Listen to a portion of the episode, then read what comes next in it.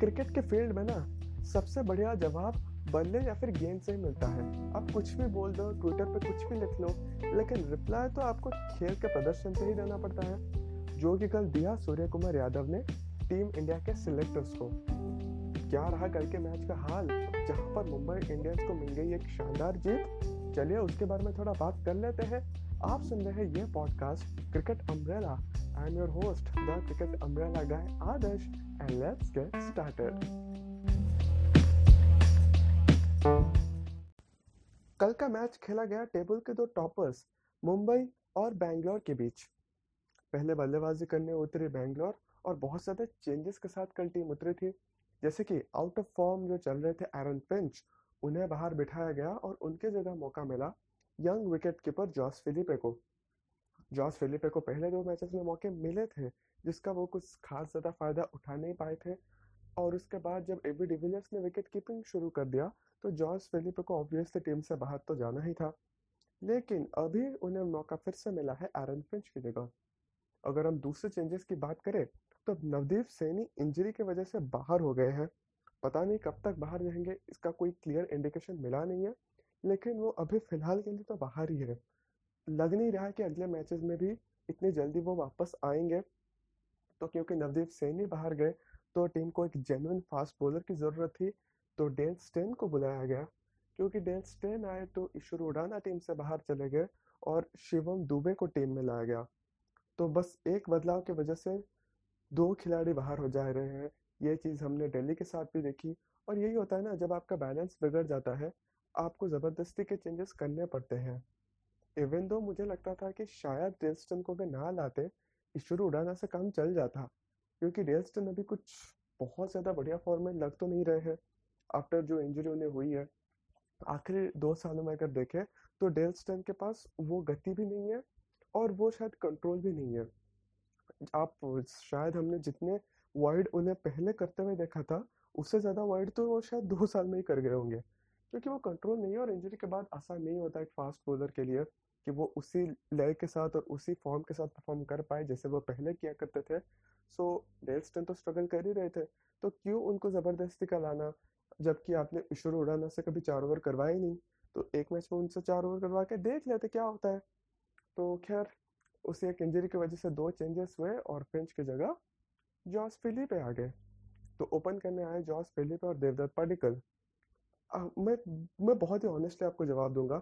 मुझे लगा कि दो यंग प्लेयर्स है। क्या उखाड़ेंगे मुंबई के टॉप मतलब जो टॉप टायर बॉलिंग अटैक है ना, जो फास्ट बॉलिंग है, जो इतनी कमाल की है तो शायद आउट हो ही जाएँगे, लेकिन ऐसा हुआ नहीं। They were very positive in their approach Trent Boult को उन्होंने बहुत अच्छी तरीके से डील किया और बढ़िया ओपनिंग पार्टनरशिप लगा दी। आई थिंक इकहत्तर रनों की वो ओपनिंग पार्टनरशिप थी, बिना किसी नुकसान के। और कमाल की इनिंग्स थी दोनों यंगस्टर्स में से।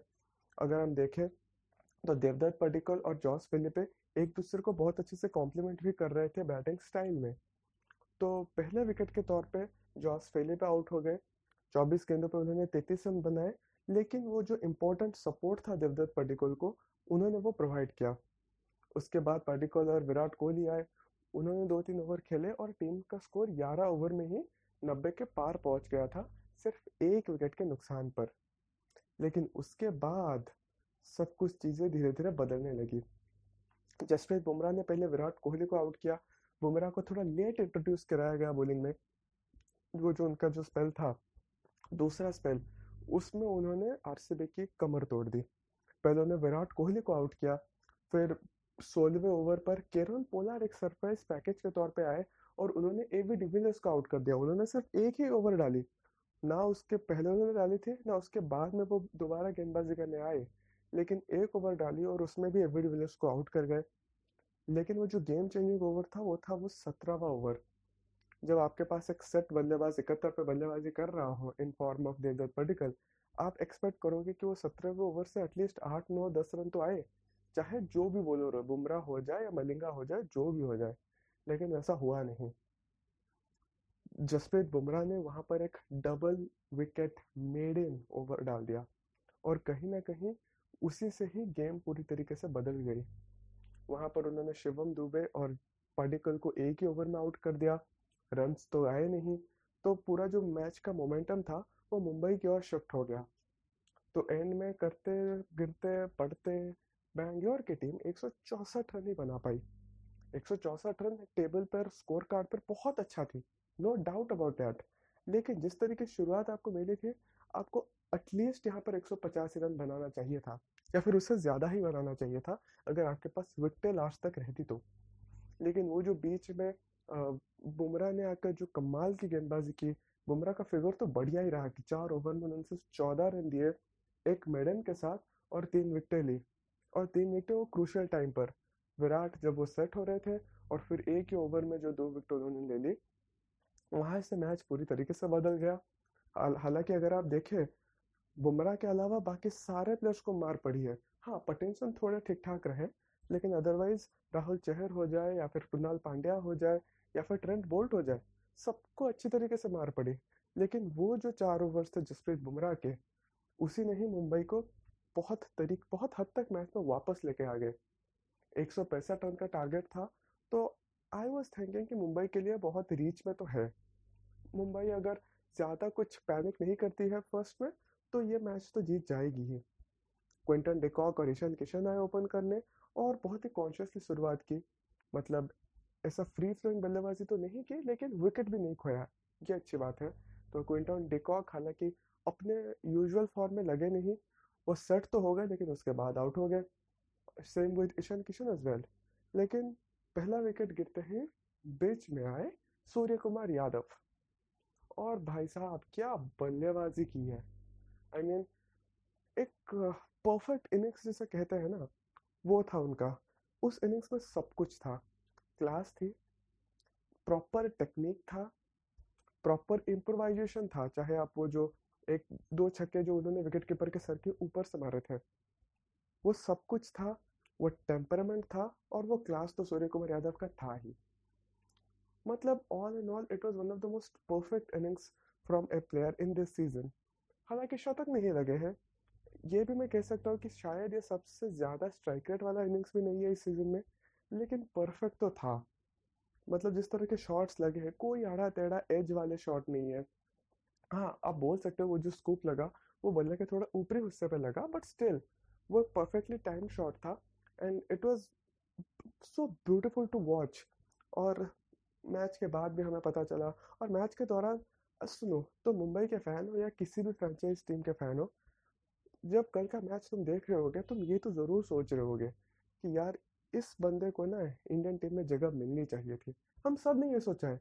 अगर आपने ये सोचा है ना डोंट थिंक कि आप अकेले हो, हम सबने ये सोचा हुआ है, जिस तरह से बल्लेबाजी चल रही थी, क्योंकि जब भी टीम अनाउंसमेंट हुआ राइट जो उस दिन टीम अनाउंसमेंट हुआ, सबको ही बुरा लगा। सबको ही बुरा लगा होगा कि यार सूर्य कुमार यादव को मौका क्यों नहीं दिया गया? क्योंकि वो बंदा सब कुछ कर रहा है, ठीक है? कोलकाता के लिए आकर उसने मैचेस फिनिश किए हैं। वो एंड के ओवर आकर वो बैटिंग करता था। कमाल की बैटिंग करता था कोलकाता नाइट राइडर्स के लिए। अगर हम फ़र्स्ट क्लास परफॉर्मेंस देखें जनाब की तो मुंबई के लिए कप्तान भी है और बढ़िया बल्लेबाजी तो कर ही रहे हैं। उसके साथ मुंबई इंडियंस के लिए भी नंबर तीन स्पॉट पे खेल रहे हैं कॉन्स्टेंटली दो साल हो गए शायद। दो साल या तीन साल हुए हैं? अच्छे से याद नहीं आ रहा। है दो साल तो मुझे श्योर याद है कि बढ़िया बल्लेबाजी कर रहे हैं और टेक्निक में कोई खामी नहीं है, प्रदर्शन में कोई कमी नहीं है, लेकिन स्टिल देन क्या रीज़न है कि वो, उन जो नेक्स्ट कॉल अप है इंडियन टीम के लिए वो मिल नहीं रहा है? और ये नहीं कि सिर्फ़ हम फ़ैन से चाह रहे हैं आप गौतम गंभीर की बात कर लें, आप हरभजन सिंह की बात कर लें, आप युवराज सिंह की बात कर लें। अभी से नहीं, बहुत दिनों से ही ट्विटर पे वो ट्वीट किए जा रहे हैं कि यार सूर्य कुमार यादव, नाम याद रखो, ये इंडियन टीम में अंदर जाएगा, पता नहीं कब जाएगा।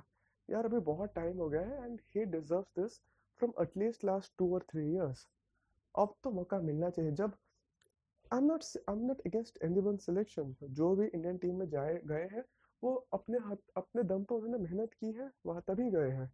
लेकिन हमने ऐसे बहुत से प्लेयर्स को आखिरी तीन चार सालों में देखा है, जिनका प्रदर्शन शायद इतना कंसिस्टेंट नहीं था, लेकिन उन्हें जगह मिल गई, चाहे रीज़न जो भी हो।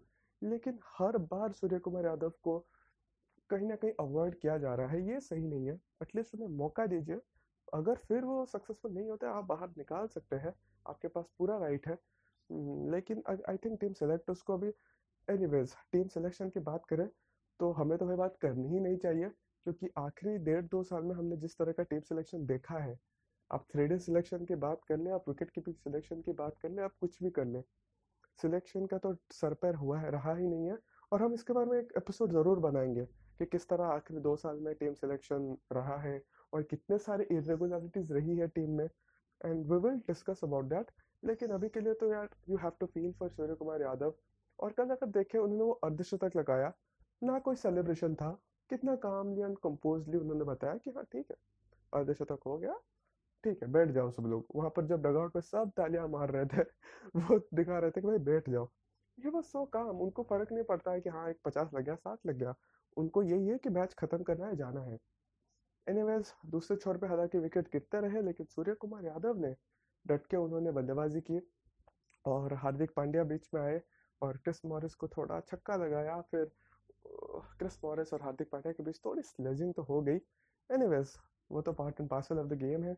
उसके बाद आखिरी ओवर में तीन रन चाहिए थे और वो जो बिल्डअप था ना, चाहे आप कमेंटेटर्स की तरफ़ से बात कर लें या फिर प्लेयर्स का जो रिएक्शन था, हालाँकि वो जेन्युइन था, क्योंकि इस इस सीज़न जिस तरह के मैचेस सुपर ओवर में गए हैं तो टेंशन तो दोनों ही खेमों को होगा, क्योंकि मैच किसी टाइम पे भी किसी की ओर जा सकता है। लेकिन यार ऑलमोस्ट सटन था, जब इतना सेट बल्लेबाज वहाँ बीच में है आखिरी ओवर पर तो he would obviously finish the game off वहाँ पर वो आउट होकर आने के चांसेस बहुत कम है। हालाँकि हमने इस सीज़न पे वैसे कारनामे देखे हुए हैं कि सेट बल्लेबाज होकर भी मैचेस सुपर ओवर में गए हैं और टीम हारी है। तो हाँ वो चिंता जो थी वो तो जेन्युइन थी, लेकिन ऑलमोस्ट गेम सेव कर दी थी सूर्य कुमार यादव ने बीसवें ओवर से पहले ही। तो लास्ट के पाँच गेंद रहते हुए सूर्य कुमार यादव की वो मतलब एक कमाल की इनिंग्स की वजह से मुंबई पाँच विकेट से यह मैच जीत गई। इसी जीत के साथ मुंबई के अभी 16 पॉइंट हो गए हैं। अभी टेक्निकली उन्होंने क्वालिफाई नहीं किया है। शायद बहुत सारे फॉर्मोटेशन कॉम्बिनेशन से ये भी एक चांस है कि वो क्वालिफाई ना कर सके, लेकिन वैसा होने वाला है नहीं, सुन लो। ठीक है, बस एक दो मैचेस की देरी है। कोई दूसरा टीम और एक मैच जीत जाएगी और एक मैच हार जाएगी और ऑटोमेटिकली मुंबई क्वालिफाई कर जाएगी। ये तो भाई ये इतने सारे और इस बार का जो टूर्नामेंट है ना, कोई भी ऐसा आउटराइट टॉप परफॉर्मर नहीं है। आप सोचोगे कि दूसरे सीज़न में कैसा होता है कि एक टीम 20 पॉइंट के साथ पूरा मतलब नंबर एक पे चली गई है, एक टीम 18 पॉइंट 22 पॉइंट के साथ चली गई है। हालाँकि मुंबई अभी भी 18 पॉइंट या फिर 20 पॉइंट तक जा सकती है, लेकिन अभी तक वो लगा नहीं है तो इसीलिए दूसरे टीमों के पास वो मौका छोटा छोटा बचा हुआ है। इसीलिए मुंबई अभी तक क्वालिफाई नहीं कर पाई बट ऑब्वियसली इवेंचुअली वो क्वालिफाई कर ही जाएँगे एक दो दिन में। तो हम कह सकते हैं कि हमें आईपीएल 2020 का पहला क्वालिफाइंग टीम मिल गया है and that is Mumbai Indians और वेल डिजर्व इज़ वेल क्योंकि अगर इस, हम इस पूरे टूर्नामेंट को फिर से देखें तो कौन सी टीम है जो पहले मैच से अभी तक उतनी कंसिस्टेंटली कमाल की परफॉर्मेंस दे रही है। तो वो मुंबई इंडियंस है। कोई भी प्लेयर इंजर्ड हो जाए, किसी भी प्लेयर को भी रेस्ट करवा ले, उन्होंने अपनी कंसिस्टेंसी जाने नहीं दी है। इनका जो कोर है, वो एज स्ट्रॉन्ग एज बिफोर है। तो इसीलिए मुंबई इंडियंस तो जाना बनता भी था और देख, वो गए हैं। दूसरी तरफ़ अगर हम बात करें बैंगलोर अभी चौदह पॉइंट के साथ है टीम के पास दो मैचेस अभी भी बाकी है। तो हम एक्सपेक्ट तो करते हैं कि शायद वो भी क्वालिफाई कर ही जाएँगे, लेकिन जिस तरह का प्रदर्शन बाकी टीमें दिखा रहे हैं ना, भाई दो खराब दिन अगर चले गए तो बैंगलोर इस टूर्नामेंट से बाहर भी हो सकती है। बट उसके मौके मुझे कम ही लग रहे हैं। आई थिंक बैंगलोर भी इवेंचुअली क्वालिफाई कर जाएगी। एंड ऑल एंड ऑल कमाल का दिन था मैच के लिए, क्योंकि कोई भी ऐसा वन साइडेड मैच नहीं था। एक मतलब एक अच्छा क्रिकेटिंग दिन कह सकते हैं। और भाई मुझे तो जितना मज़ा आया, क्या बोलूँ? भाई जीते कोई हारे कोई। मुझे उससे फ़र्क ज़्यादा पड़ता नहीं है। मुझे बस अच्छा क्रिकेट देखना है। मुझे बस यही देखना है कि थोड़े यंग प्लेयर्स जो है इंडिया के अनकैप्ड प्लेयर्स ये इंडिया का जो यंगस्टर है, भाई वो तगड़े बैटिंग करने चाहिए। हालाँकि सूर्य कुमार यादव ऐसे यंगस्टर तो अभी कहना मतलब ठीक नहीं रहेगा, लेकिन अनकैप्ड तो है ना। तो जिस तरह की बल्लेबाजी पहले पडिकल ने की, फिर सूर्य कुमार यादव ने की, यार देख के मज़ा आ गया। और यही देखना चाहता हूँ मैं। यार, विराट कोहली को तो शतक बनाते हुए हमने बहुत बार देख लिया है। रोहित शर्मा को दोहरे शतक लगाते हुए देख लिया है। और एम एस धोनी भी कितने मैचेस उन्होंने अपने दम पे जिताए हैं आकर फिनिश करके। या हम सबने देखा हुआ है आखिरी दस साल में या फिर धोनी को बारह, चौदह सालों में देखा हुआ है हमने। यार आईपीएल होता है, मुझे देखना है कि ऋतुराज गायकवाड़ क्या करेगा या फिर देवदत्त पडिक्कल क्या करेगा। उन्हें देखकर मज़ा आता है। और कल एग्जैक्टली exactly वही हुआ। So I enjoy the game a lot and सिर्फ़ कल का बात नहीं है। अगर हम आज की बात करें, आज होने वाला है चेन्नई वर्सेस कोलकाता। कोलकाता के लिए डू और डाई मैच है। ऑलमोस्ट अगर आज का मैच जा मतलब अभी उन्हें लगातार दो मैचेस जीतने ही पड़ेंगे, हालाँकि अगर एक भी जीतते हैं तो बहुत ज़्यादा मैथ मैथमेटिकल अगर कुछ इक्वेशन लगेगा बहुत ज़्यादा डिपेंडेंट हो जाएँगे वो दूसरे रिजल्ट्स के ऊपर और चौदह पॉइंट के साथ फिर भी क्वालिफाई कर सकते हैं। लेकिन अगर टीम को सटल होना है श्योरिटी के साथ प्लेऑफ्स में जाना है तो ये इनके लिए दो और ढाई मैच है। दो मैचेस में दो जीत और कोलकाता आसानी से, शायद आसानी से तो नहीं, लेकिन ऑलमोस्ट प्लेऑफ के लिए क्वालिफाई कर जाएगी। उसके बाद उन्हें पंजाब का रिज़ल्ट जो है उस पर भी डिपेंडेंट रहना पड़ेगा। बट स्टिल अगर दो मैच नहीं जीतते हैं तो वो प्रोबेबिलिटी बहुत कम हो जाएगी। तो इस हिसाब से कोलकाता के लिए बहुत इंपॉर्टेंट मैच है। अगर दूसरी तरफ़ देखें तो चेन्नई तो अपनी साख के लिए ही खेल रही है और अभी मुझे लगता है कि चेन्नई बिना प्रेशर लिए खेलेगी, क्योंकि वो जो पहला प्रेशर था कि टीम को कैसे सेटल किया जाए, जो आउट ऑफ़ फॉर्म्स प्लेयर थे उन्हें कैसे फॉर्म में लाया जाए। तो दूसरा मतलब जो बीच में प्रेशर ये आ गया कि यार हम पहले बार इस तरह के स्टेज पे हैं जहाँ पर हम क्वालिफाई भी ना कर सके। तो वहाँ पर बहुत ज़्यादा प्रेशर आ गया होगा। अभी तो खैर पता चल ही गया है टीम को कि हम तो क्वालिफाई करने वाले हैं नहीं। तो अभी टीम बिना प्रेशर के साथ खेलेगी। पिछला मैच भी वैसा हुआ होगा, इसीलिए इतना बढ़िया परफॉर्मेंस आई है। एंड आई एक्सपेक्ट कि दो, अगले दो मैचेस में भी वही होगा। प्रेशर शायद टीम लेगी नहीं। धोनी साहब ले सकते हैं, क्योंकि यार उनका नाम बहुत बड़ा है। इंसान का नाम का इम्पोर्टेंस तो होता है ना तो शायद वहाँ पर वो प्रेशर थोड़ा ले जाए। लेकिन टीम के जो बाकी प्लेयर्स हैं, उनको ज़्यादा कुछ फ़र्क पड़ नहीं रहा होगा। तो वो खुल के जाकर बल्लेबाजी कर सकते हैं बॉलिंग कर सकते हैं, खुद को एक्सप्रेस कर सकते हैं ओपनली तो यहाँ पर चेन्नई थोड़ा ज़्यादा डेंजरस दिख है मुझे।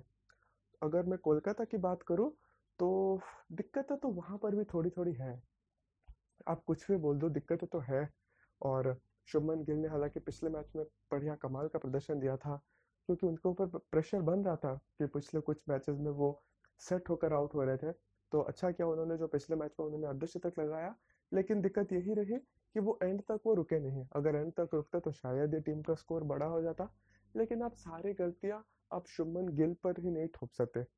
जो एक बंदा खेल रहा है, जो एक बंदा आपकी टीम का मतलब सब कुछ बना हुआ है, उसी एक बार आप उंगली हर बार नहीं उठा सकते कि यार वो स्ट्राइक रेट अच्छा करेगा वो विकेट बचा के खेलेगा वो ही अर्धशतक लगाया और वो ही एंड में इनिंग्स इनिंग्स को फिनिश भी देगा। ऐसा तो पॉसिबल नहीं है, ठीक है? तो उनका काम तो वो अच्छे से कर रहे हैं। अगर बाकी कोई कॉम्प्लीमेंट करेगा नहीं तो कैसे होगा? And it it is the time जब दिनेश कार्तिक को भी रिस्पॉन्सिबिलिटी लेनी पड़ेगी।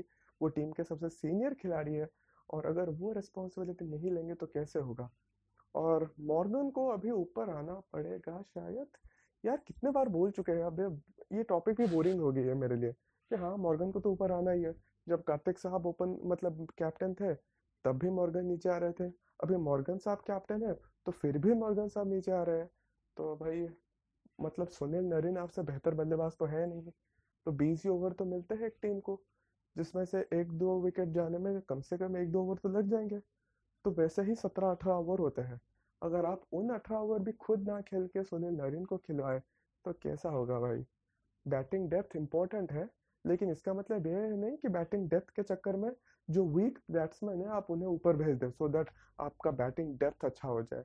उसे डेप्थ या फिर फ्लेक्सिबिलिटी नहीं कहते। फ्लेक्सिबिलिटी वो है, जब आपके सातवें नंबर पर जो बल्लेबाज आता है ना, वो भी इक्वल डिस्ट्रक्शन मचा सकता है, जितना नंबर चार का कर सकता है। बट यार, आपने तो डेप्थ का मतलब यही ले लिया कि टीम का जो बेस्ट बल्लेबाज है उसे नंबर छः पे भेज दो। बाकी सब जो ऐसे चुन्नू मुन्नू है, उन्हें नंबर चार पे भेज दो। किसी मैच में बैट कमेंस, कोई मैच में ना सुनील नरेन भाई, ऐसा नहीं चलता है। प्लीज़, मॉर्गन साहब, आप इसी दो मैच, ज़्यादा मैं नहीं मांग रहा हूँ, ये दो मैच थोड़ा ऊपर आ जाइए। आपके टीम के जीतने के चांसेस एटलीस्ट एक परसेंट तो बढ़ गए। गेंदबाजी की बात करें तो भाई, लॉकी फर्गूसन से थोड़ा ऊपर गेंदबाजी करवाइए। अब थोड़ा सोच के देखिए कितना मज़ा आएगा। एक तरह से पैट कमिंस, दूसरे तरफ़ से लॉकी फर्ग्यूसन। मतलब पहले चार पाँच ओवर में जो प्रेशर बनेगा, उसके बाद में प्रसिद्ध कृष्णा आएँगे और उनके साथ वरुण चक्रवर्ती भी होंगे। तो ऐसा नहीं कि आपके पास मिडिल ऑर्डर में गेंदबाजी बचेगी नहीं, लेकिन एटलीस्ट आप वो टॉप ऑर्डर को तो ख़त्म कर लोगे ना। तो आई थिंक शायद वो जगह बनती है बट हमारा भाई मेंटालिटी तो वही है। वर्ल्ड कप विनिंग कप्तान है मतलब जो करेगा सही करेगा। तो देखते हैं क्या होता है।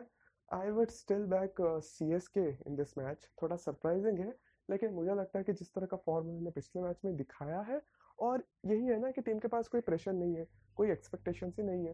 तो वो आएँगे, खुल के खेलेंगे टीम माहौल अच्छा रखेंगे तो कोई दिक्कत होगी नहीं।